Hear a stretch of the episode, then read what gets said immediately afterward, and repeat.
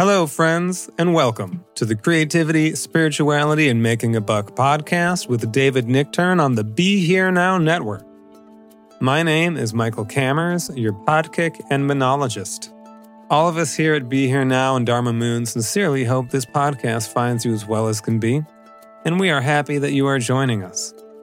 Here at CSM, our guide, senior Buddhist teacher, musician, and entrepreneur David Nichtern discusses how to lead an integrated life involving spiritual practice, creative expression, and right livelihood with our guests who embody and manifest these principles in their own life.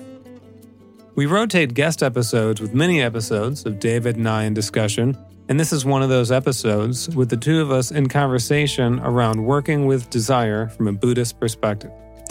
As you'll hear, these conversations arise out of spontaneous dialogue with David and I before each session.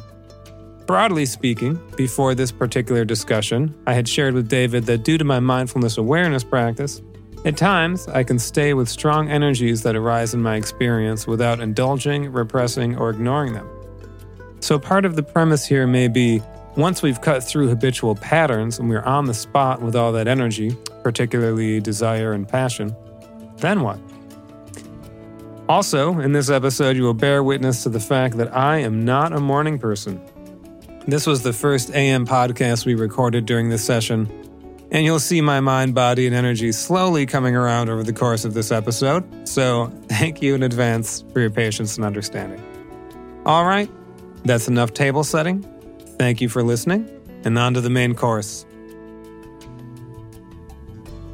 Hello, friends, and welcome to the Creativity, Spirituality, and Making a Buck on the Be Here Now Network with our guide and host, David Nichtern.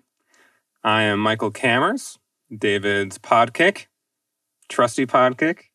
And in this episode, the two of us will be in discussion on how Buddhists address desire. I don't know about you, David, I'm feeling uh, a lot of excitement about this podcast. yeah. And as usual, friends, Michael and I leap into the open space dimension of communication. And we just started spontaneously speaking about this uh, before the podcast got underway. And um, I just said, let's talk about that. So that's often how we do it, right, Mike? It's true. Just right in the moment. First thought, best thought. And you could argue that we just don't really know what we're doing. So therefore, we're grasping at straws, spontaneous straws, or that there is something in the flow and synchronicity of our ongoing conversation that is picking up threads from, you know, our ecosystem, our environment around us, people we've been talking to, so um, it started with you actually bringing up what was the question that you brought up? Well, speaking of the sort of spontaneous wisdom of the moment, I have no recollection of the question. yeah. I, I, find, you know, uh, uh, as you know, Mike, and probably our friends out there know, I do a lot of teaching these days. And uh, that involves the Zoom you know, not the usual cues of physical presence. And, you know, of course, more of that has been happening lately too, where you're actually in physical contact with people and communicating.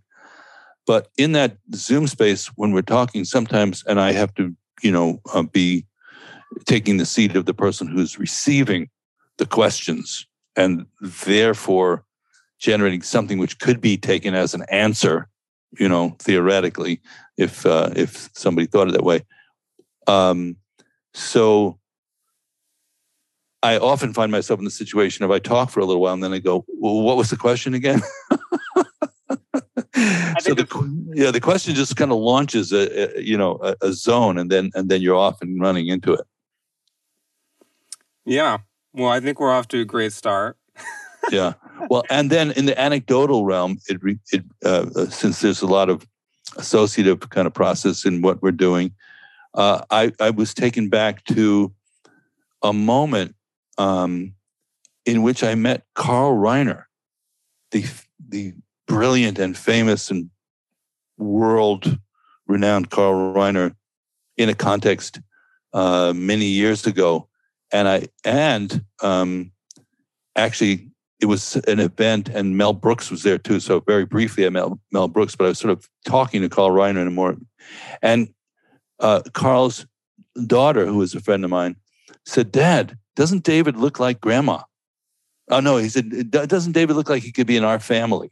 Because like our our sort of cultural and you know DNA thing was, and um, and then Carl Reiner said, "Yeah, he looks like he could be in our family. Actually, he looks like my mother."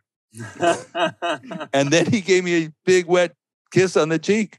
Oh. Yeah, it, it was beyond sweet. It was like, you know, those guys are lifetime idols for me, uh, as for many people, and um, uh, have have quoted them, have used their riffs ceaselessly, and um, they ended up sitting together, you know, in these chairs next to each other, having lunch and just watching TV um, for, you know, many of the last several years. And I just thought, oh, could I be a fly on the wall? Please let me reincarnate as a fly on the wall with with my present intelligence to be able to hear the riffs that must have been going on between the two of them at this stage of the game. so um, many uh, best wishes to the Reiner uh, clan, and um, I actually did a a film score for um, project that Lucas, the uh, who's his second son, did. So I feel a connection there. But the long story short, you want to talk about spontaneity, um, and um, also this idea of we start with a question, and here's what here's I am now going to weave us back Carl said to me, uh, you know, my wife is Jewish, you know, but she was weren't concerned that she was if she was Jewish enough for his family to meet his family. So that's a whole tribal thing that some people are going to relate to from their own tribe. Um, uh, and he said, to be Jewish enough all you have to do is answer a question with a question. That's a, a cultural thing. Like, um, what you, are you saying? I should answer a question with a question? There's a perfect example. so, in terms of our conversation, you raised the question of desire, but you don't you don't recall the exact context, which is fine. But how about the context? I don't remember the exact question. Okay, what was the context? Well, we were talking about um, my own desire to like as an entertainer and somebody who wants to be seen and enjoys that kind of feedback with the environment and sort of also um, the desire to really merge with experience yeah in a sense you were asking also is it cool from a buddhist perspective to have desire or what do you do with it yeah i think yeah i mean um, clearly it seems like this is something that arises in the human experience. So, how to work with it? Not only that, it is, as you remember from the six realms, it is the exact texture of the human realm, which everybody, every Buddhist says that's where you want to be. Uh, that is the precious human birth situation. That is the Dharma, you know, bullseye to to have that kind of well, free and well favored uh, situation where you can have a life, have a human body, um, have relationships, everything that goes with it. It's it is a um, you know passion or desire are the insignia, the watermark of that particular realm, and then because it's a realm, it's also not considered liberation that you could experience those things. It's how you work with them, isn't it? Could you say that last part again? It's not uh, inherently liberating to either repress desire or indulge it. It's how you work with it that's potentially liberating, which is the Buddhist approach. So, what are you liberating yourself from? Would be a really good question. When you have desire, what's the part of it that gets you stuck, that gets you, that creates suffering, uh, that creates pain, harm for other people? Um, you said a great thing actually in our in our earlier iteration, which was, can you re- repeat? You know what I'm talking about? I'm the I'm a great podcast today. I don't remember exactly. well, you said something about when you experience desire for another person. Oh, yeah. Yeah. It's like you can, when you desire anything, you can lose any sight of well-being or even that's that that's even a person. It just becomes an object of desire that like you are um grasping towards blindly even. Right and that gets into the realm of objectification of the object of the desire which is something we haven't really spoken about. We're talking about the person who's experiencing it now if there's an object and it's a cookie you know we're not here to there's no cookie realm that i'm aware of in buddhism. You know we're not trying to protect uh, or the well-being of the cookie per se. You could say there's a chain of events there that you could track. But in in relation to another person how does our desire uh, manifest? And is it creating uh, blindness on our part? You know is it is it is it creating a lack of awareness so as you know mike the the, the big um, source code for confusion and suffering in the Buddhist way of looking at it is ignorance. Um, that you, you're not, or more precisely, marigpa, uh, uh, or avidya in Sanskrit, marigpa in Tibetan, a negation of awareness. You lose awareness, then the whole six realms appears out of you know a, a kind of cascading effect of of ongoing circumstances. So at that moment when you lose the awareness, of course you would lose track of that there even is another person with a separate consciousness. And then we're always stunned when they talk and say something completely different than what we expected. Aren't we? Yeah. I think part of, part of that ignorance is like uh, it's an environment. And Trungpa Rinpoche in um, cutting through spiritual materialism, when he talks about the realms, he uses the word environment and he says that our thought and our emotions, like they kind of fuse and they become an environment. And then that realm is the environment that we're inhabiting that's a daydream. Yeah. To use your word. And when you're in that daydream, not only is there that sense of desire and you're kind of blinded with the Ma Rigpa or Avidya, then there's this whole discursivity in this story and then when you bump up against reality and that other person says something that pops like, like wait, what is this? That's actually the uh, the universal guru or the mandala, yeah. whatever. Like that's reality. Pop in your bubble. yeah, pop in the bubble. Yeah, you know, I even I wasn't sure if it was a different book than Awakening from the Daydream. Um, but bubble theory. I had an idea for a book called Bubble Theory because it's another way of looking at it is that we're in bubbles. And there's individual bubbles, there's group bubbles, like Dharma Moon's a bubble of its own kind. Um, your your family's a bubble. Um, you know, the Republican Party, the Democratic Party are bubbles. You know, people tend to resonate, reproduce, um, reiterate perspectives that make it bubble bubbly. You know, like if somebody, um, I find I watch a lot the um, on on YouTube because I'm fascinated by the perspective of the left and the right in this country and this world, for that matter. If you look at it, it's what's causing a lot of it's it, there's a lot of engine going on there about um, creating disharmony, disunity, uh, outright violence. You know, because people from one perspective or another are not literally not able to hear the other perspective or give it any credence. So I like to go both sides of it just to make sure I'm not missing anything. And um, but you know, is there a way to have discourse, or as you're saying, passionate communication? Let's include that in there too, without annihilating the object of your of your um, which then passion becomes aggression, right? You're you're actually sort of and it can become ignorance. You're shutting down the very thing that you're trying to communicate with. You're dis- disavowing it, whether it's a, a love interest or a, a, political opponent. You can't um, you can't um, create a, a communication field, and in the communication field, you said earlier, compassion. So we should talk maybe more about what's the difference between compassion and passion, since they both have the same word in it. Well, to use that, let's maybe we go from this sometimes you say like passion, aggression, and ignorance is like the what is it? The red, blue, and green, the three colors from the Yeah. TVs. They RGB, yeah.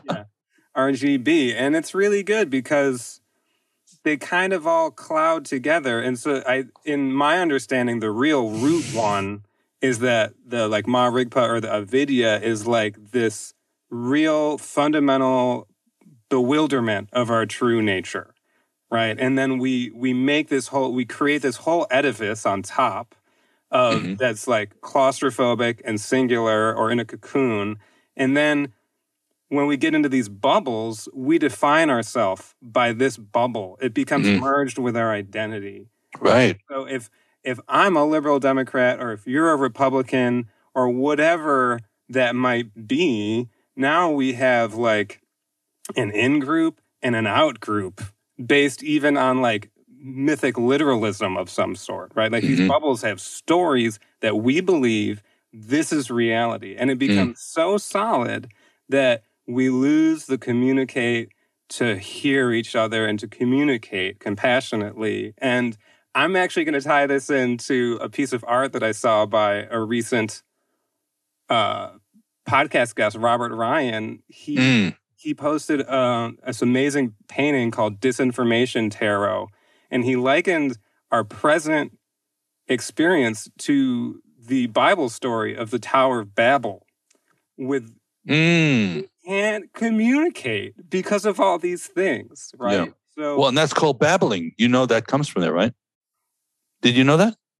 it makes sense. Yeah, when somebody's babbling, the, the, the tell more about the story of Babel because it, there was it's it's the archetype and the the you know um, rude um, metaphor for loss of the ability to communicate. What happened in, in the Tower of Babel? Well, it, it seems like all these different, let's say, tribes or groups of humans had the ability to communicate together clearly, and then they wanted to build a tower all the way up to heaven, Mm, correct? And so, in it's a Bible story. So the um the God in the Christian religion, I was raised Roman Catholic, um, makes them lose the ability the ability to understand each other that they cannot reach heaven. And so, in a way, it's like hubris. yeah, but what happens is that their language is splintered. Yeah. Uh, and you know, this is uh, if you travel a lot, you can have this experience. You know, when I go to Japan, and you know, you realize I I, I can't really understand what people are saying. A lot of times, I'm sitting at dinners there, and you know, my hosts are usually bilingual, so there's a bridge that I can use to walk across. But some of the time, I don't walk across the bridge. I just allow myself to be in a borderline dissociative state because people are talking, but I cannot understand at all what they mean, what they're saying. So I end up looking at their faces and their gestures and the vibe and see if you can tune in that way. Um, but that is a yeah. I mean, that's the, the the myth of the Tower of Babel is that all of a sudden everybody's got different languages and they can't understand each other. Um, and you know, I think it's a metaphor. You could say in any any intimate relationship has a Tower of Babel element to it. You moved into it, as you said, through desire, through sense of connection and wanting to connect further. And then uh, there's a lot of comedy about this. You just go, I don't understand what you're saying to the person you live with. What are you talking about? You know, and so um, I think you had the key, Michael. That, that does the de- desire shut down the communication so you become just obsessed with your own uh, need for identi- identity, and that probably is, from a Buddhist perspective, um, uh, uh, something to be uh, vetted rather than just blindly going along with that, like desire for fame or for recognition, or um, you'd almost um, say you want to modulate that and and and back off from that approach a little bit to to not before until you became aware of the mechanism that it was setting into place for creating further suffering. The the non-self you're saying in regards to that? Yeah, I mean, you you if it's building up, if the desire is building up a strong sense of self and identity and separation, Mm. uh, whether you're aware of that or not, like as you just said, the great thing of like you know you you, you desire this person, um, uh, but you're not even really aware of what their process is. For everybody who's ever fallen in love um, or trying to, and that's if you're human, you're either in love, breaking up, or trying to fall in love. It's just. That's true. Isn't that true? I mean, I know there's some people out there going, "Oh no, no, no uh, you know, let's talk." Sustaining love. Well, sure. People uh, are trying to create relationships at some level. There are a few hermits, but they're not really dealing with this question the same way that the rest of the the, the lay practitioner community is. Um, so I, I don't I don't have advice for the severe yogis and hermits there or, or, monastics. That's a different code, a different set of advice. They of course have to deal with desire. For example, I know a bunch of um, fat Rinpoches who have a sweet tooth and diabetes. Mm. And you go, wait a minute, you're you know you have this kind of mastery of the situation. Are you just um, allowing yourself some humanity there? What is go- what is going on there? And it's not it's somehow never the idea that this person has reach, achieved a state of perfect discipline in which they're completely repressed and don't have to deal with the rising of desire in their in their mind and and body. So this is really a good this is really a good conversation. I don't know if it's a, a one shot deal or not. Um, maybe that's a good intro to it for and maybe we can do desire part two and desire part three. So um, what do you think? Is that a good point to pause well, yeah, and I think in a way we're to the point of like whether you're a monastic or a householder or a lay person, desire is going to arise. And then as sentient beings, if we're aware, we have an ability to choose, right? So whether or not we so the big in the nidanas or in the in the Buddhist chain of karma, there's a really, as you've taught, and I also hold the view, I forget which number of the nidanas there are. There's craving, and mm. then there's grasping. Right. So tune back in, perhaps, to part two, when maybe we'll discuss craving and grasping. What do you think? Yeah, that's good. That's a good jump off point because, and just to put a bow on it, you could say the Buddha, uh, you know, whenever a Buddha attains that kind of level of complete realization, actually exits the human realm as a realm, mm. and and and so all of the klesha activity is transformed into compassion. So that you could say the desire and the compassion have become completely linked. Um, the desire is for uh, the liberation of all beings. That's that you could say, well, I took a vow for that. That's it. You have a desire for to see that. Yeah, you could say yes because the desire and the compassion are no longer um, distinct, and therefore, if you are in love, you'd be really, um, really open-hearted to the well-being and um, success and joy of your of your partner, your companions. Um, but that's such a big field, and it, it, I don't think it would feel exactly like you know the conventional version of, of possessiveness and those kind of things. There would be some kind of transformation of that energy into a very open style of communication, and we have seen it. It's possible, uh, and we're all at different stages of trying to explore that because the other thing doesn't work. I mean, that's the big argument. Samsara just doesn't really work. It it just reproduces itself, and it's um, um, you know, creating a kind of sense of dissatisfaction. It's basic 101. So we'll to be continued, ladies and gentlemen, and other uh, friends, and um, however you want to um, be thought of. Uh, we're interested in hearing from you. You know, always, and if, if people can can uh, stay in touch, and I think um, again, thanks to Michael for um, really being the catalyst for this this whole communication. So thanks, Michael.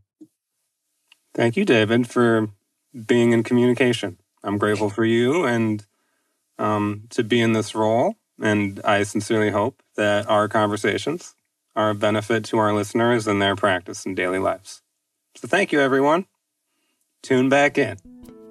All right, everybody, welcome to an improvised outro. One we would like to thank you for listening and supporting this podcast Creativity, Spirituality, and Making a Buck with David Nichtern on the Be Here Now Network. If you enjoy these conversations with David and I, we encourage you to join the conversation and join us. There's a couple ways you could do that. One, you could email me at michaelk at dharmamoon.com and uh, make a suggestion for what you'd like to hear David and I talking about. Two, if you are into this discussion and this practice, uh, we encourage you to join us in community. Head over to www.dharmamoon.com and check out all of our programming. On the third Sunday of each month, we have an open community sit at 10 a.m. Eastern Time. Depending on when this podcast runs, it's likely that you could still sign up for our 100 hour mindfulness meditation teacher training program uh, in the fall. And if you don't want to take a full 100 hour teacher training, you can just take the first weekend, which is an amazing overview and transmission of mindfulness, awareness, contemplation, and loving kindness practices, it's a really great way to kickstart and help establish and deepen your meditation practice, which is what we are committed to here at Dharma Moon.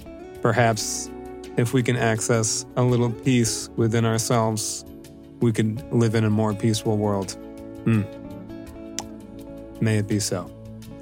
That being said, we would also like to thank the Be Here Now Network and everybody who works there for everything for continuing Ram Dass's legacy and for the post production and distribution of this podcast. We really appreciate everybody over there. So, a hearty thank you from us to you. Also, if you like Be Here Now Network, if you like Ram Dass, head over to their website, www.BeHereNowNetwork.com. You can put a slash David there to see more of these podcasts with David Nichtern. But there are many, many podcasts there with amazing teachers Jack Kornfield, Sharon Salzberg. So, yeah, get into it. Head over to Be Here Now, connect with them.